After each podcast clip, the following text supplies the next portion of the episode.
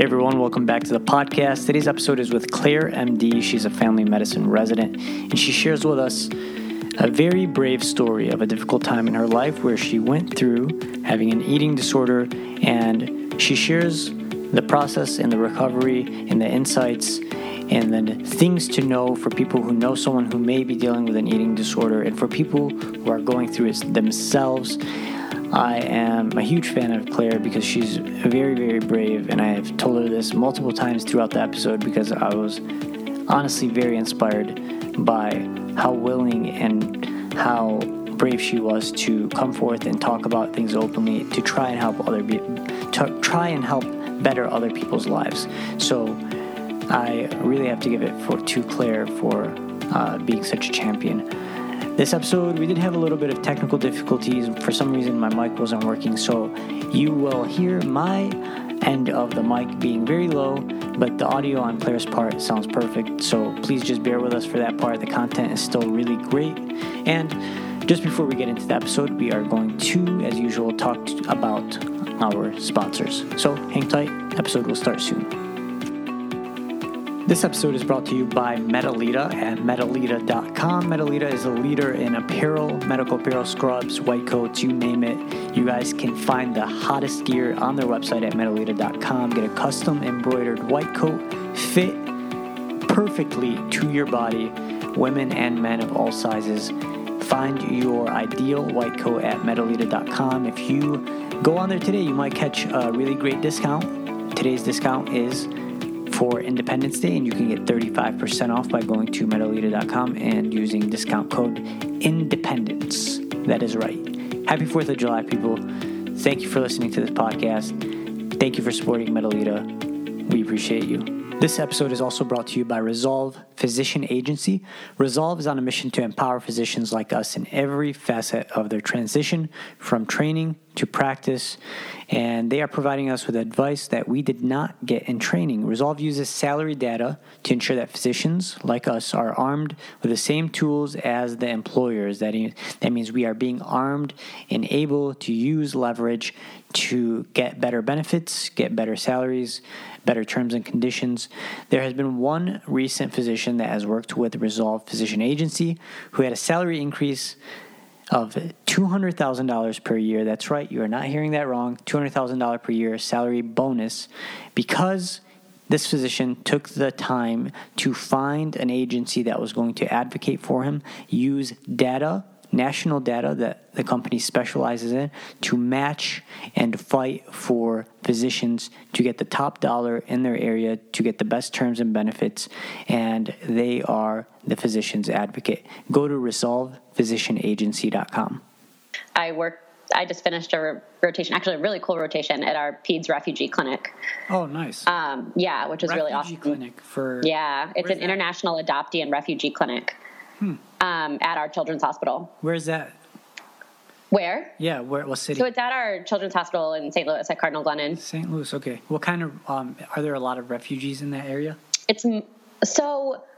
I mean, it's a big city, so we get you know refugees. Not as many as you would in like you know New York or LA or Chicago, but um, people will drive like kind of far to see her because there's not that many refugee clinics. Mm. Um, the refugees she mostly gets she gets a lot of like um, burmese a lot of syrian a couple from countries in africa um, but yeah i mean it's cool. Everything's a translator obviously. A lot of arabic and somali and swahili and oh, stuff. It's i mean these are the most resilient right in there then? I mean you might have loved it. Yeah. It's it's sad. It made me wish, like, I'm glad I'm doing family med because she comes in and these parents are like doing all this for their kids and that they don't have any help. And I'm like, hmm, if you were family med, you could have done the whole family. Oh, um, yeah. But like, you just hear the wildest stories and they're so resilient. They act like nothing's wrong.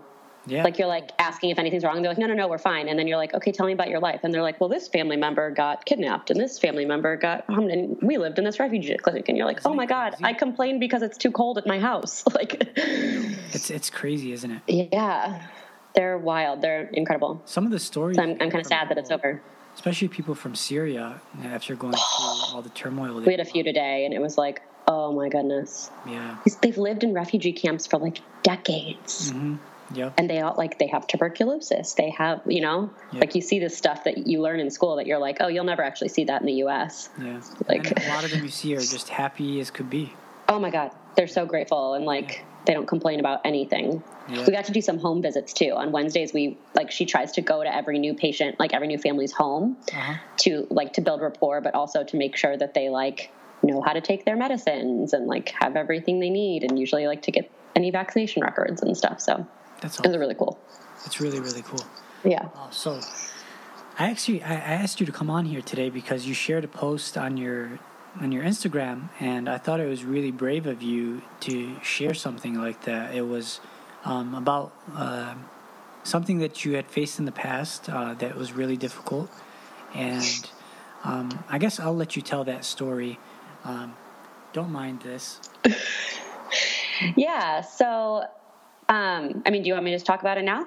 Yeah, yeah. Just like I guess what I want to know is like when I guess what's the background? What's the background? on- Yeah. On, the story? I, I I know people are like wondering what's going what, what it was, but So it, it's yeah, I know. Like it's an eating disorder, guys. Eating- um, it's it's kind of strange because I have had a social media presence and a blog for almost nine years now, and at the beginning, I wasn't in medicine.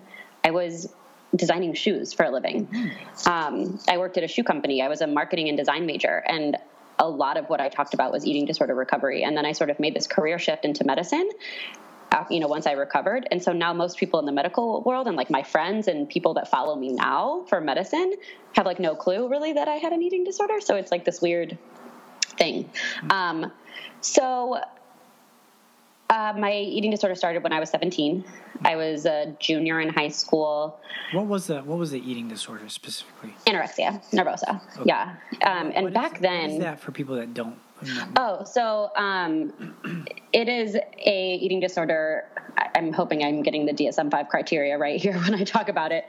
Um, usually, a like an inability and a fear of keeping a normal body weight. So trying to get your body weight below its normal level. Um, usually, a, a fear of gaining weight, a fear of having your body be bigger than it is.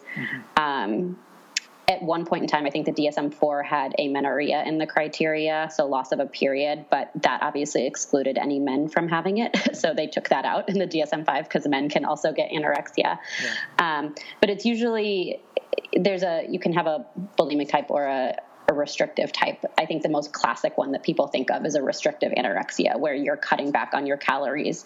Sometimes you're over exercising to try to burn calories, but um, I, I say the typical what people will think of is like a very skinny Yeah. young girl. We're trying to get rid of that. That's actually the big theme. It's, it's National Eating Disorders Week right now, which is why I've been posting because you can have anorexia and not be thin. Okay. Um, you, the majority of people with eating disorders will never be underweight. Um, and so they're trying to change the stigma. The theme this this year is "Come as you are," saying that all people, even if you don't fit the typical mold that people think of, are still worthy of getting help and worthy of getting treatment. So, um, but my anorexia was restrictive type.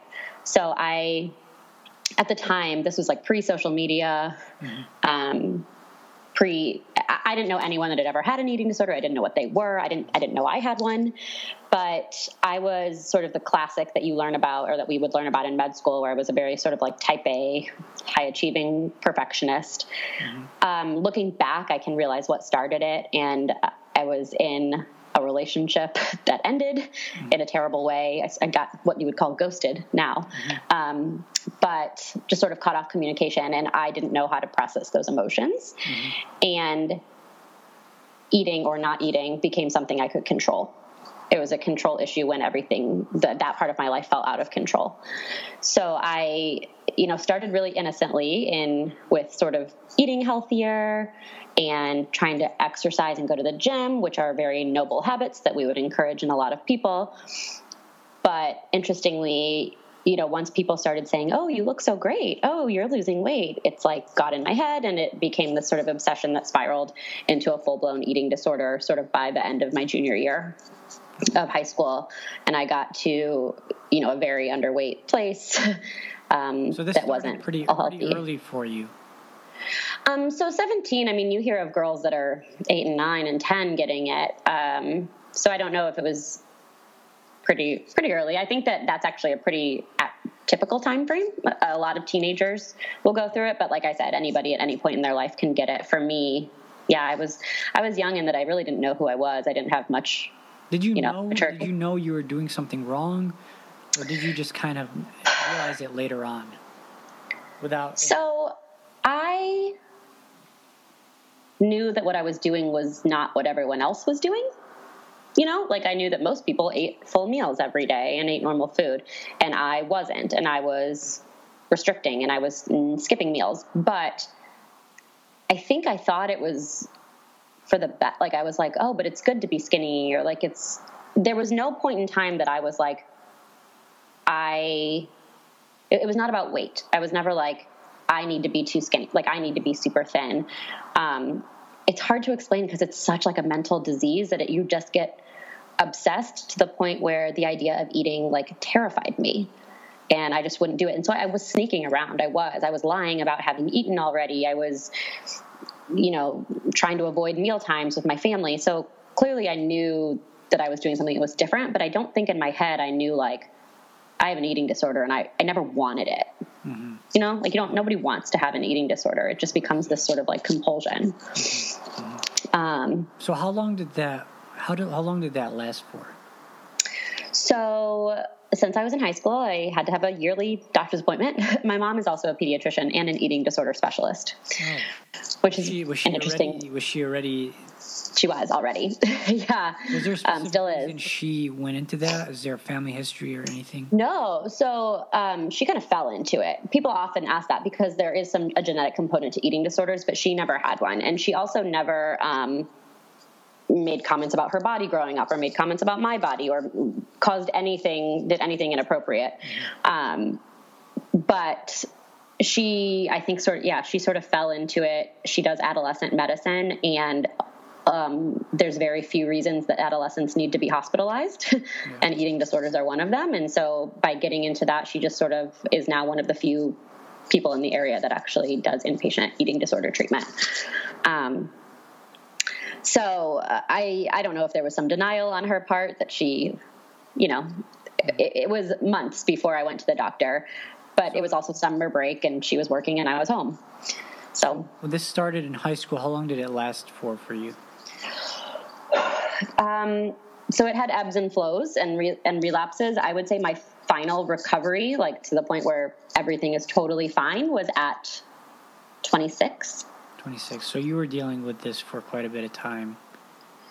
Yeah. So the most severe part lasted till I was about 19 or 20, to the point where I I wasn't incredibly underweight. You know, almost. Um, I, I don't say deathly, but to the point where like it could have gotten bad. Mm-hmm. I never had to be hospitalized, um, gratefully, but I was at a weight where lots of people have to be hospitalized for vital sign issues or you know electrolyte abnormalities. Um, after after age 19 or 20, I still had disorder eating issues and body image issues and things like that that I by 26 was completely rid of, but it wasn't as severe. I can't imagine what that would be like. Must have been very a very difficult thing to go through. I'd imagine. Yeah, I mean, Yes, it was. It's it's funny now because I feel so far removed from it. Um, I'm 31 now, so it's you know that really bad time was over a decade ago, uh, but it it was incredibly. I isolated myself a lot, which is not my natural personality. I'm very outgoing, and it damaged a lot of my friendships. Um, my first year of college was a big bummer. um, you just you isolate yourself. You never want to do anything fun. You because social situations have food, right. and I didn't want to be anywhere around food. Mm. So in that sense, it was incredibly isolating and damaging. And there were definite bouts of anxiety and depression. Um, it was actually starting an SSRI during my first year of college that I think really helped me get over the hump and start to actually recover and gain weight because there was so much wow. underlying anxiety. Uh-huh. Um, it, did, it, did, help you, you said. Yes, it did. Um, Totally, totally. So I, I I'm very into integrative medicine and more natural approaches, but like the SSRI worked wonders for me. See, I, I, I believe in I definitely believe in um, medication as like a training wheel or a crutch, so to speak, in terms of getting people better. And I don't necessarily, I don't, I don't like using medication or prescribing medication, but I'm not like I guess it's a it's a it helps people get to where they need to be, and that's how I, I like that you brought that up because so I agree, and I think one of the things um, I had been seeing a therapist. So my my treatment team and a, good treatment team was a therapist, a nutritionist. I had a doctor. When I went away to college, um, I had a therapist at college that I saw weekly, mm-hmm. and so I was already doing therapy, had a meal plan, all of that, and like it just still wasn't working. And at that point my therapist said like i think medication could be a good idea which i think was totally appropriate. Yeah. what frustrates me is when you meet somebody for the first time and are like yeah. let's try medicine before you you know and that is a generalization and every case is different and every person is different. But it totally was for me and i think it allowed me to bridge that gap gain the weight. And then over the you know the past 10 years i've developed a lot of my own resiliency therapy meditation stuff so that now i don't need that medication that won't be the case for everyone some people need the medication forever it's different but that was the case for me how long so so how long did you did you deal with this for? I guess I already asked you that question. Where were people around you aware of what was going on? Were they like did they did they know the struggles you were having? Could they visibly see it? How are like the people around you reacting? Because uh, you know, I, I feel like there's some people you might think they might have a little anorexia. You never really know. I mean, you really can't tell by looking at someone at all. Yeah. For me, um, I say that you can't tell by looking at someone because, like I said, the majority of people with eating disorders will never be underweight. I was underweight. Mm-hmm. Like you knew by looking at me, so especially. Were aware they knew what you were going through.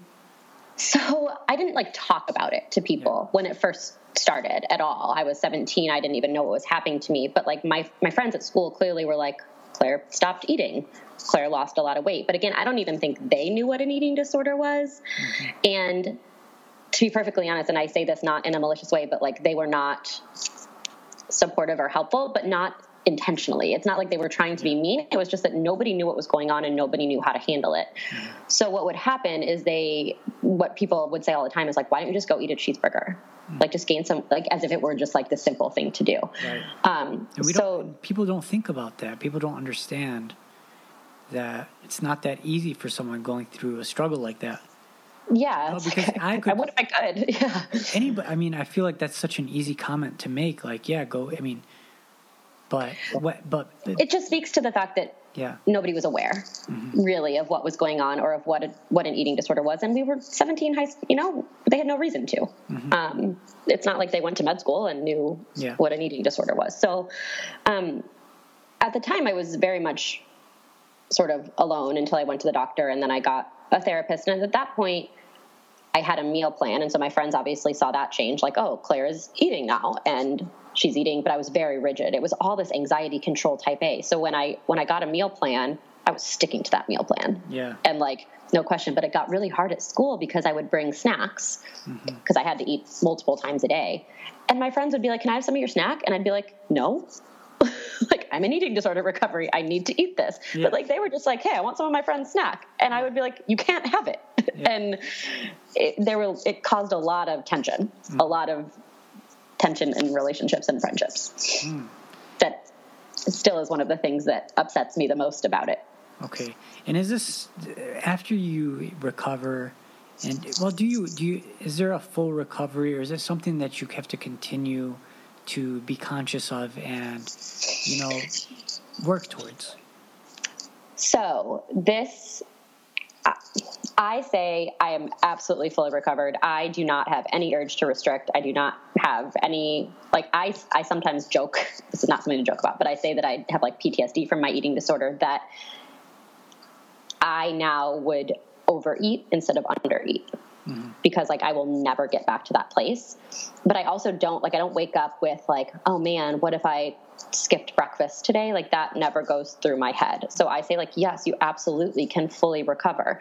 You know, at the time that I had an eating disorder, I was counting every calorie. I knew ev- like I knew every calorie in every food and I was exercising to burn calories. I don't do that at all. Like my life is totally free of the eating disorder. And some people will struggle their whole lives. What what some, goes through someone like when you're going through this? What is the cycle in your mind? Like what kind of things are going on in your mind that are driving this? Like that's such a.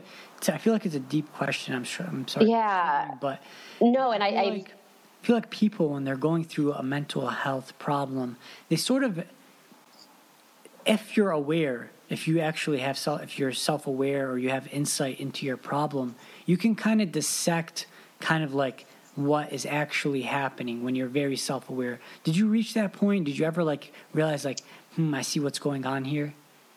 So, at the beginning, at its sort of at its worst, no, I don't think I had much self-awareness into what I was doing at all.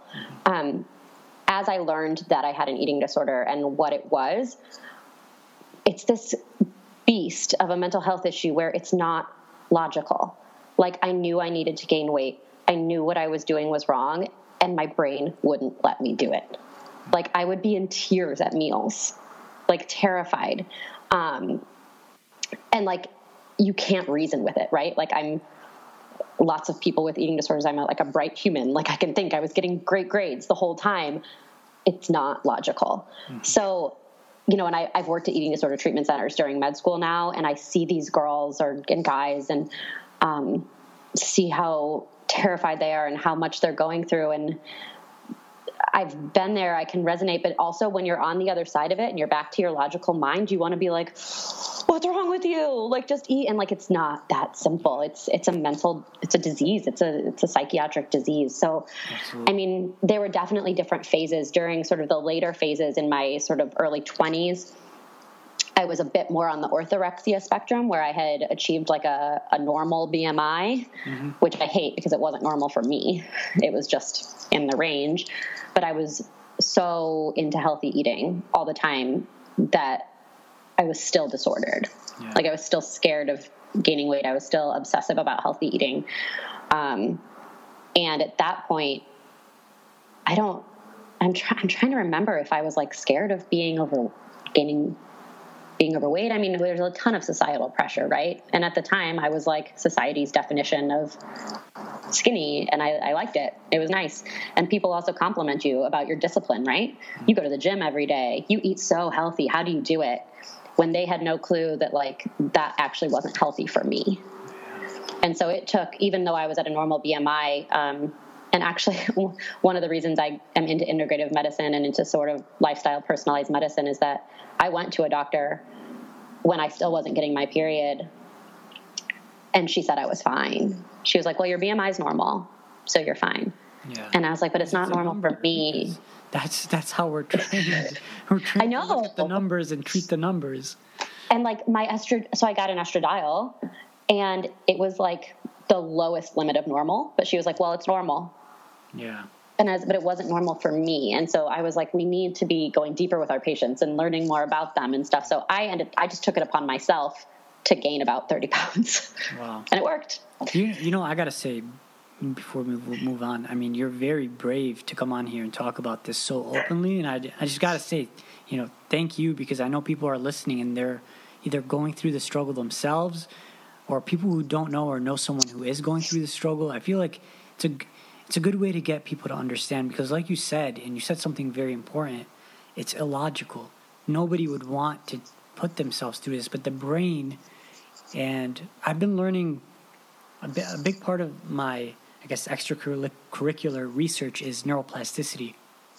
And the, the brain I, I'm convinced that the brain, once it rewires itself in a certain way, it's very hard to break the patterns and I'm almost sure that there's there's a there's a form of neuroplasticity in mental health disorders um, and things where there's repetitive cycles that are hard to break. And like you said, like the process was illogical for you.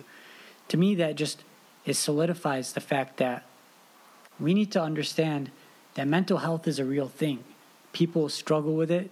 People need support and they're not just you can't just tell someone eat a cheeseburger you can't just tell someone be happy you have to understand there's something pathological happening within well, the brain.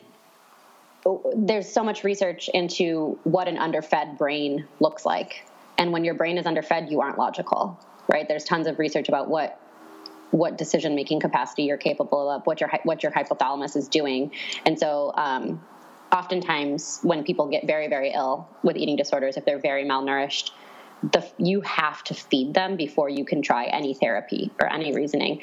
And you'll see people people at eating disorder treatment centers or in the hospital also, have, also often have NG tubes.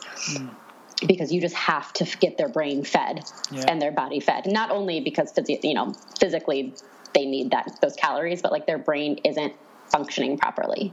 Yeah, I bet it's not getting any nutrients, any glucose. I mean, yeah. Not, there's no way for it to function. And um, I'm just really amazed by how brave you are at telling this story. When did you start going public with this? So I actually, it was like when I, I started my blog right after I graduated college, so um, almost nine years ago, and I was just talking about it. Like at that point, I had gotten over that like initial hump. You know, I said it sort of like 1920 is when I initially recovered, um, and I am not entirely sure why I was so brave, but I think my mindset was if I hide it, then it becomes something embarrassing that I'm ashamed of. Mm-hmm. If I talk about it, then it's just something I went through, just like any other disease, right? Like people aren't ashamed of saying they got cancer. Right. People aren't ashamed of all of those things. And so I thought, let's just talk about it because I felt so alone when I was going through it. And I knew if I talked about it, I could help other people feel less alone. So I have, for, you know, my entire social media presence and for the last almost nine years been very open about it. Um, medical school is a different beast with being open about eating disorders. Yeah. Um, I actually wrote about it on my personal statement to get into med school. Not not like the entire statement was about it, but I mentioned that it was one of the things that got me interested in medicine, mm-hmm. um, and got me interested in learning about my body and and health, and sort of segued into my personal statement. But I was told many times for residency to not bring that up. Mm-hmm. So with me being a fourth year in the application cycle, I've like been a little quiet about it. But National Eating Disorder Week coincided perfectly with submitting our rank lists, so it's, it's sort of out of our hands now. Thing in medicine where we have to hide these things, and it, it, it, it we. I mean, I hate it too, and it's just it's wrong, and I mean, I've been I've been getting more um, unapologetic about just calling out the shit for the shit. Yeah. Because there's so much I mean, you politics and, I- and so much. I get it. Hierarchy exists. That's um, a reality in everything. But mm-hmm. the the the toxicness of medical education takes it to another level. It really and like, does. And it, you and I both know that when you're in medical education and especially medical school getting to residency you have to play the game exactly right it's a game like, you have to play you have to we all know step one doesn't game. correlate to how good you are as a doctor but we still have to take it and we still have to try you know and so I hate that I felt like I was being told to hide who I was. And I, one of my posts this week was about how the fact that during a residency interview, I just talked about it because I was like, I'm not going to lie anymore. Like, I'm not going to pretend this isn't but part of my life. How did you feel after that? I was kind of worried. I was hoping they didn't, they weren't angry about it because residency interviews are stressful. But I was proud that I just, you know, but I you said it. You go to sleep at night feeling a little bit better about yourself. You put your head on your pillow. Yeah. Like, you know what? I'm effing proud of myself. I didn't hide nothing. I was true to myself. That in itself, that leads to health. That makes and, you feel whole. That being I, true to yourself. Yeah, and for me, I actually think that it's one of my best not that having an eating disorder was the best quality, but some of my best qualities came from it. Mm. Like I learned so much more about myself. I am a stronger person. I can relate to patients that, especially patients with mental health disorders. So I think it's actually a really positive thing. And I, and I've been forced to to come up with healthy coping mechanisms and go to therapy. And I get that you need to take you need to be have patient care in mind in medicine. And I get that mental health is scary when it comes to medicine because there are situations like if I were in the depths of my eating disorder where I may not have been able to take care pay, take care of patients very well. And like relapse is a thing. So I, I get why there's fear around it. Hmm. now I haven't been sick for a long time and I've made it through med school just fine. So like to me knowing me personally I'm not worried at all. Yeah. but I, I get why there's that fear. But to me like I'd be more scared about some of these kids that have never struggled that have never had to go through something hard that have never had to go to therapy or learn about themselves or anything getting dumped into a really tough residency and how they're going to react. Yeah. Me, I've built my tools. Yeah. Right? Like I know better. So I'm like, why are you worried about me? Mm-hmm. Yeah. You know? That's so, so. true. But it, good luck explaining that to people with just complete, utter blindfolds on. Um, but you know, I'm not gonna I'm not gonna trash medicine too much, but even though I'd like to. but I think I think talking about things, any failure, anything that you're struggling with, it's counterintuitive to what actually happens because you free yourself a little bit of it. So I mean, there's many examples of this. I've talked about like my failures socially, publicly, posted. Look at where it got you. But not only that, yeah. you know, like it it made me feel good about myself. I didn't have anything to hide. I have nothing to hide. I open respect you so much for that. Thank you. I appreciate that. Like not matching is like everyone's biggest fear and you have like been this beacon of hope and showing how you can turn it into the most positive thing ever and that's so big i love that thank you thank you and i have to give i have to actually give credit to a friend of mine um, his name is hassan bazi he he posted on facebook and sometimes you find inspiration from people who do something you know brave and it makes you want to do something brave so he had posted it on our Facebook. We both applied to PM&R, and he had posted he didn't match and just kind of typed it out. I was like, man, this guy's brave. Like, I'm gonna be brave too. And I went and posted, you know, we're sorry you did not match, and I put it on there, and I mm, said my truth and my piece on there, even though I was still angry at the time, and uh, that alone helped me get through the next three months. And I think if I didn't do that, I wouldn't have matched. If I didn't accept that immediately, get to the next stage of where I need to be, because you can live in denial for so long. You can wallow. Yeah, yeah, you can live in anger for so long. If you if you're making a decision to accept something and to embrace it and and not get down about it either, and just move forward, focus on the target, get past it. You know, work on getting better every single day that is the most empowering thing you can do.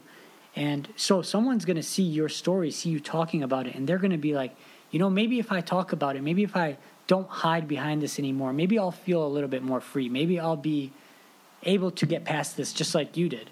And that's my hope. And then I hope now by, you know, I don't I don't talk about it all the time. I, I you know, I it's National Eating Disorders Awareness Week, which is why I've been talking about more recently. But it's not the entire focus um, of what I talk about anymore. But part of what I just why I just like share my normal life now is to show people that like you can have a normal life and like life is so much better if you recover.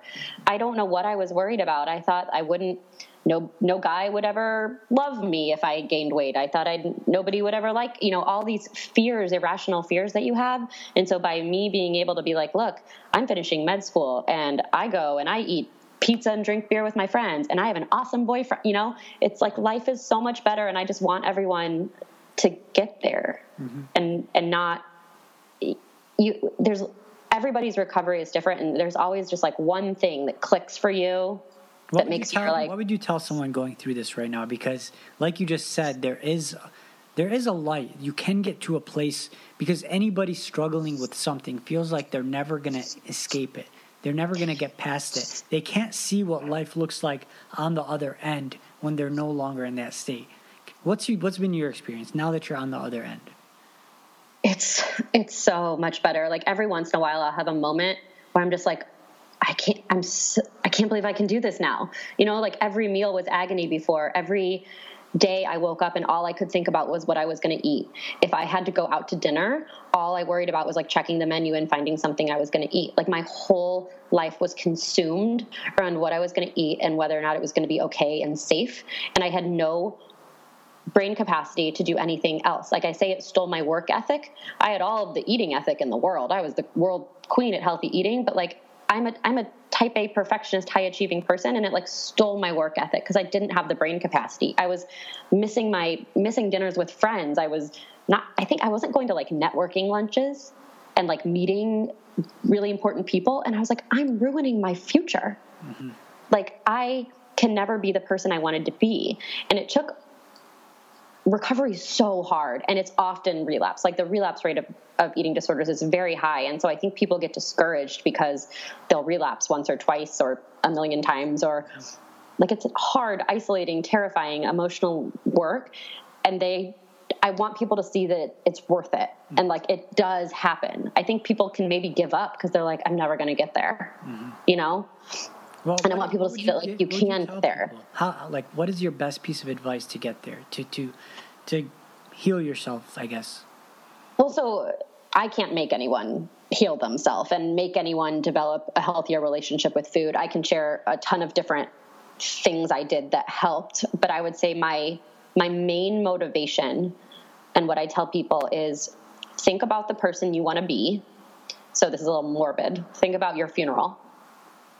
What do you want people to say about you? Do you want to, them to say, like, man, she didn't really hang out with us much and she kind of played it safe, but she was skinny, you know? or do you want them to talk about how fun you were and how loving and how much good you did and stuff? And, and, and in the same vein, how think about all the people. for facing it. Right. And in the same, yeah. So in the same vein, think about all the people you admire most in the world, like, you know, my mom or some role model or some amazing person in your desired career field. And then like, think about all the things you admire about them. I don't think it's like that they have really toned arms. And if it is, then maybe your priorities are a little out of line. Right. But like, um, none of it, like I thought about my favorite people or like my friends where I was like, man, she's so awesome. And what, and none of it was like, she's skinny Mm-hmm. You know, none of it was like she eats really healthy. That's just not what's important. Mm-hmm. And so I had to recognize that like what I was putting all of my effort into was a total disconnect to what I actually valued. Mm-hmm. And it took a lot of hard work for me. It was um, God had a huge role. I know for everybody that won't be the same way, but like it was a ton, a ton of like deep, deep work and months to get there and be at a place where I say I got so angry that that was what was ruling my life that I would have rather been any size. Like I was like, I'm going to eat and eat and gain the weight until I get healthy, until my brain's healthy, until my body's healthy. So I don't care what I look like as long as I'm not trapped in that hell anymore. Mm. Like as long as my mind can finally be free. It sounds like with what you just said, it sounds like you had like a mind, like a frame of mind shift. I guess. Like, totally. Like you just framed things a little bit differently. And I was just like, life has to be better than this. You were looking at the bigger picture. You were looking at what's your legacy going to be. That's powerful. Yeah. I believe in that. I believe. Yeah. I believe in that 100. percent And it takes time to get there, right? Like when you're in the very big depths, like I said, if you're totally underfed, your brain doesn't work that way. Mm-hmm. I was. This was when I was at my place where I was, you know, my healthy BMI. I was um, I was eating. I just wasn't eating enough for me, and I was still very worried. Mm-hmm. Um, so I, I, think that therapy and a, a, good therapist that clicks with you, and that's super important. What was to be able to help work like through those therapy? things? How did that help you? I love therapy. I still go to therapy. How's that, really how's that benefit benefited you? Um, it taught me a lot about myself and who I am and how I process emotions. You know, therapists know what questions to ask to make you question yourself, mm-hmm. sort of. You know, why do I feel that way? What is that doing for me? How can I change my mind shift? Cognitive behavioral therapy. I say I've done so much of it that I can CBT myself now. you know, so you can like recognize when your thinking is irrational mm-hmm. and when it's damaging and like choose to change your mindset. Were you um, labeling things were you putting labels on thoughts? Were you identifying, you know, what the thought process that was happening was? So I'm trying to, I, I can't really recall the exact therapy work I was doing like hmm. 14 years ago. Um, I think it was a lot of processing, like why I was feeling certain ways, what I was scared of, things like that. Um, and I've continued to go back to therapy at different phases of my life. I I think therapy is great all the time, but there's certain phases of your life where you get out of it and certain phases where you can't afford it or can't, you know. Mm-hmm. But it is just it's taught me the vocabulary that I didn't know existed. Like when I had anxiety, I didn't know what anxiety was. Yeah. And I didn't know how it worked and I didn't know that it wasn't normal, right? Like I thought everybody's brain functioned the way my brain functioned, which was like constantly worrying about everything yeah. and constantly thinking the worst and to be able to say like no that's not normal and that's your brain brain playing tricks on you and this is how you can reframe that um, and sort of you know there's maladaptive perfectionism and what is that even and it's just so so helpful. We, um, my former dean at the medical school, he's no longer our dean, but he's still my mentor because he's awesome. Um, he did a ton of wellness work with our medical school. He's actually the um, sort of like the wellness chair for ACGME now, which is awesome. Oh, nice. But he w- did an entire resilience curriculum with us, first and second year of med school, where he talked about maladaptive perfectionism and like the damages that medical school and medical education can have on people. And that was a huge reason of why I chose my medical school because I was like, that guy gets it. Yeah. Like I know med school is going to be hard, and I know that I already have anxiety. Like I need that mm-hmm. to help me get through it. Therapy's the best. Yeah, it sounds. That that's amazing. I'm yeah really, I'm really happy that you're sharing this. To be honest, it's just, I I really think you're. I know I've already said this like three times, but it's brave. Like, where did you get this kind of courage? Was it just kind of? I don't know. Was it just kind of easy to talk about it? Because it's so. Um, maybe I'm thinking about like my own home community because I know there's so much stigma around mental health back home for me and for like the people in our community because a lot of people suffer in silence and it's not really talked to it's just it's more taboo in other cultures. And i think i think part of it you know i said earlier i'm not really sure why i did it and i still am not entirely sure why but i think in some ways especially you know this was like the end of college i think in some ways sharing it sort of like explained myself. I felt like for the past you know five six years from when i was 17 to finishing college i would act weird and i was eating weird. I was rigid and this, and it sort of was like, hey, this is why. Like it's an illness. Yeah, and so in some ways, I think it was like I had personal benefit to like show people like, yeah, I'm not just a weirdo, you know, which is a terrible thing to say, but like I was sick, and yeah, I don't know what what got into me, but the minute I started sharing about it, you would not believe the flood of emails you get, which I'm sure you agree through match stuff. Like yeah.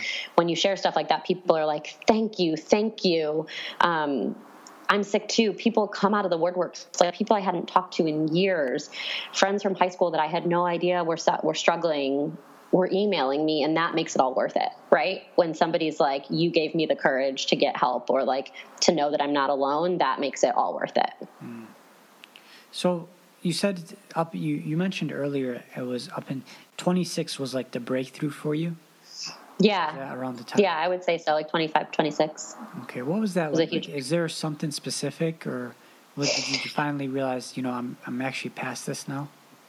So that was sort of the period where I was uh, sort of on the orthorexic spectrum, where I was at my healthy weight, but I realized I I wasn't getting my period, which is not healthy for a female, um, and I knew that I was the lowest of the healthy BMIs, right? So it wasn't like a, there was just a lot of things coming together. I was starting to have um, sort of like binge type episodes with food where I like felt out of control and I didn't know what was going on. And I was still in this sort of like living hell. And that was when I was like starting to pursue medicine. And I think I was just like, I can't live like this anymore. I started reading some things online talking about how that's not that unusual. Like if you are still under eating, like if you're even if you're a healthy quote healthy weight by you know medical standards, that might not be enough for you. And I could be, I was binging because my body just wasn't getting enough food, mm-hmm. even though I was thought I was eating enough. And that even though I was at a healthy BMI, mm, to get my period and to be healthy, I probably needed to be a little bit heavier. And so I was like learning all these things about my body and endocrinology, and finally was just like, I have to do this. I can't live my whole life like this. Part of it for me was like, I want to be a mom one day, yeah. and I'm not getting my period. Like those don't two things don't go together. Mm-hmm. So it was like this huge culmination of like, okay, I'm doing this once and for all.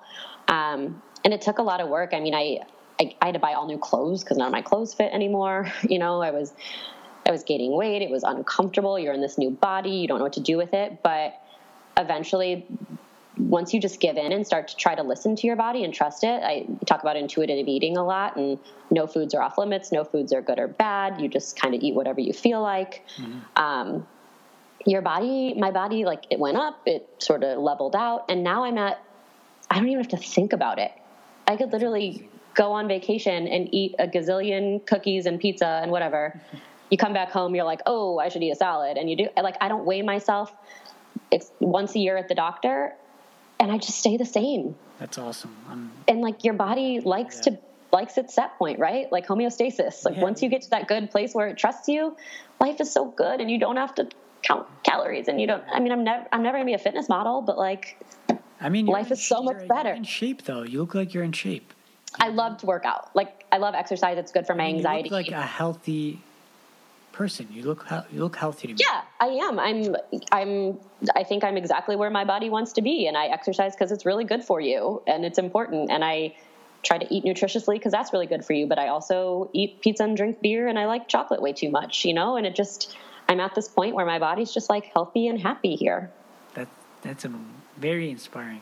It- you could get there. That's why I tell people. Like, I think I felt like, and I think a lot of people feel like this, that if you aren't tracking your food, like if you aren't tracking your macros, if you aren't counting calories, if you aren't doing some sort of diet, and if you aren't like counting your calories that you burn every day, that you're gonna like blow up. Mm, yeah, that's the conversation. I've been having this conversation so much on my podcast where it's like, like let's cut the bullshit. Let's just at least be common sense, proactive It's- about about Our society likes and- diets, and you know.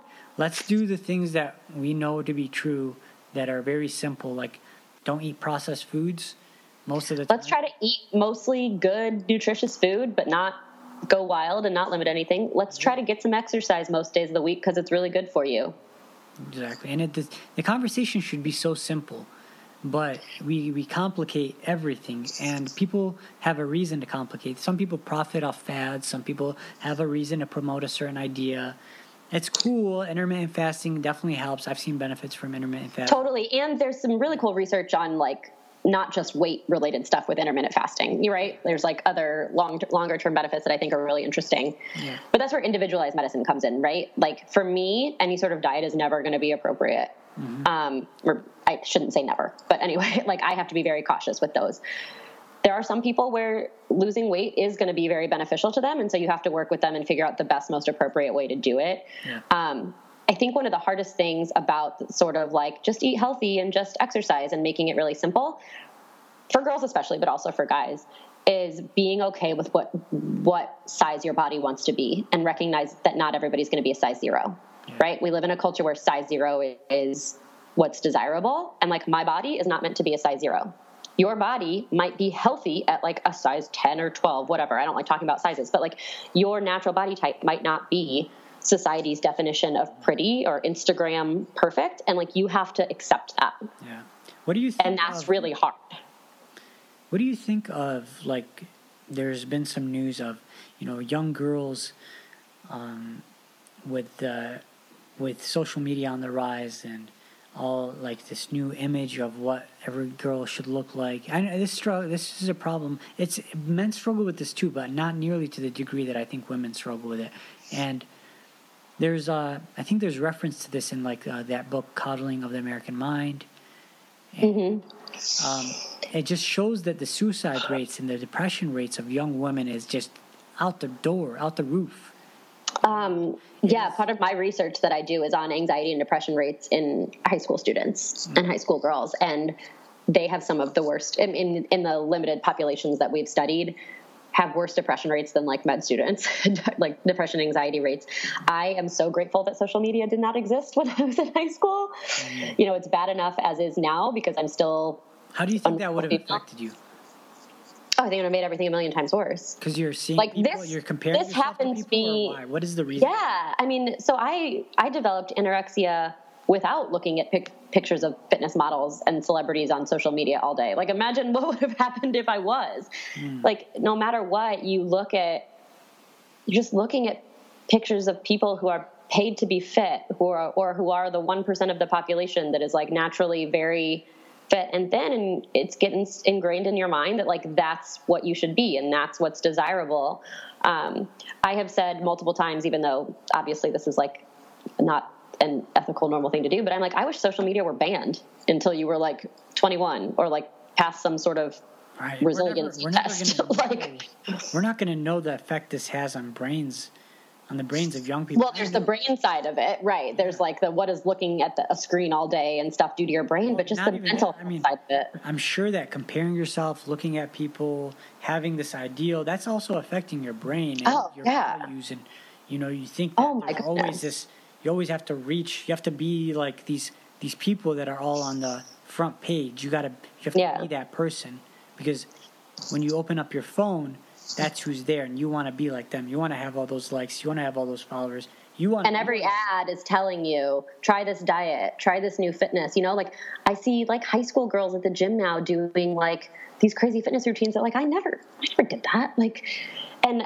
i get down on myself sometimes too for having a social media account because i'm like what if somebody's comparing themselves to me right like i'm not a size zero but what if somebody is looking at me and being like i need to do better and i need to you know do whatever to be like her like i never want to be the cause of someone's I think you're spreading a lot more positivity than anything like that, and I, I, I hope. yeah, I, there's a lot of accounts out there that you could easily look at, and they're just all over our. And you know, for guys, it's not really like. If you're like for, I mean, maybe some guys feel like they they need a lot more guys than you'd think. I think feel a lot of pressure. Yeah, There's this whole like buff guy yeah. I never understood that, but um, I guess there is this kind of image of what men should look like. I mean, I don't know. Granted, I have no hair. I really could care You less. are the image. yeah, right. Um, well, you know, like, man, for guys, self esteem. I guess for guys and girls, just self esteem is a is a difficult thing to build if you haven't been. It's a combination of things. I mean, I'm lucky because uh, I was fortunate to have a mom that just just pumped me up with self esteem, and um, you know, I feel like for people that that struggle with that, it's it's a it's a hard place to go from because you need to learn you need to learn things that you weren't taught in childhood and you got to learn how to develop and, and build that inner confidence over time.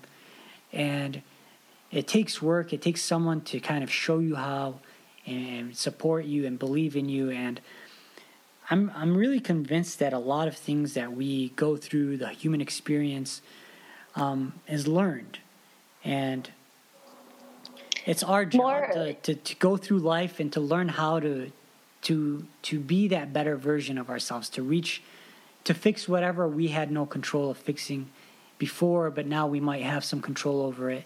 To take a little like, I feel like you took a lot of responsibility on yourself. And that's so that's the other situation with social media. And I don't think you can expect this of 12 year olds, but at some point as an adult, you have to take responsibility over what you're consuming, right? So every once in a while, I'll like recognize that looking at some account doesn't make me feel good, and I delete that.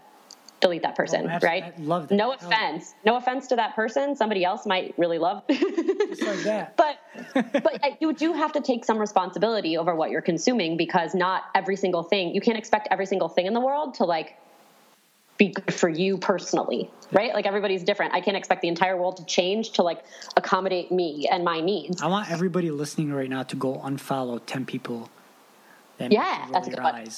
and especially there's and there's some people that i've unfollowed that are like super popular there's some people within the medical community Yeah. that are like the most popular people and i realize lot that of when i look at their account they make me feel like crap There's some very what do you say there's a lot of there's some very cringeworthy accounts in the medical Instagram.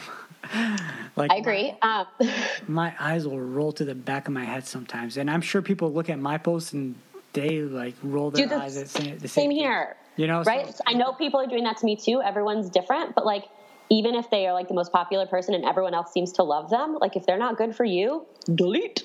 Yep. Like done. But but you can't you can't expect kids that are 12, 15 to have that type of insight. Like their brains are still developing. That's that's why I think social media is like so terrible for them specifically. But I know it's also a way that they like communicate and have friends now. So it's like a really tricky situation. But more and more schools are adding like resiliency and mental health curriculums, like high schools and even grade schools and stuff, because they we realize that learning those skills at a young age, like learning that vocabulary of being able to say like that thought is maladaptive perfectionism or like that this is so huge for their well-being Yeah, we're gonna have to. I like mean, we don't need parallelograms right we taxes and mental health exactly. is your dog? Is your neighbor? yeah sorry he's telling us it's time isn't it That's okay. Um, I had one more thing. Oh, well, just bouncing off of that, we Yeah. to, like society at some point is going to have to evolve with the way um, we're evolving with social media and the internet and AI and things like that. We have to learn to adapt and figure out ways to to kind of keep ourselves um, from ex- experiencing all the harmful effects of like social media. This is all uh, uncontrolled. This is like people just binging alcohol without knowing the Yeah, you know? right. So we It still is. don't know the bad effects of it, and and, and, And I'm like so guilty of it too, right? Like I'm totally addicted to my phone. Yeah, and it scares me and i know that i need to not but you're right i think that we're going to look back like you know a decade from now or something and be like oh man yep, like ooh yeah. mm. I agree. Hey, this has been uh, a really good talk, and I know that people listening are either this is going to change somebody's life, and someone's. I hope people, you know, that might be going through a struggle know that there's hope. There's um, there's hope on the other side. You can make it, and this is going beyond medicine. This is what this podcast is about. This is what I started this podcast for. It's to reach people, to get them to think outside the box, to get them to see that there is more to what you're struggling with, and there's a there's a there's a positive to it. There's always a positive, and uh, yep Claire, you can create one Any, You're very welcome. words? Where can people follow you, read more about your story, and all of that? yeah so um, my instagram is fitting it all in that's also the name of my blog that may potentially change once i graduate i may i may rebrand a little bit i'm still deciding but for for the time being yeah it's it's at fitting it all in and fittingitallin.com Awesome, Claire. Thanks a lot. I appreciate you. You're a brave person, and uh, you know, you too you know, we'll, we'll stay in touch. You got the match coming up soon, so I'll be praying for you. two weeks And uh, I know you're gonna end up where you're supposed to be. thank you All right. Peace. all right thanks for having me see ya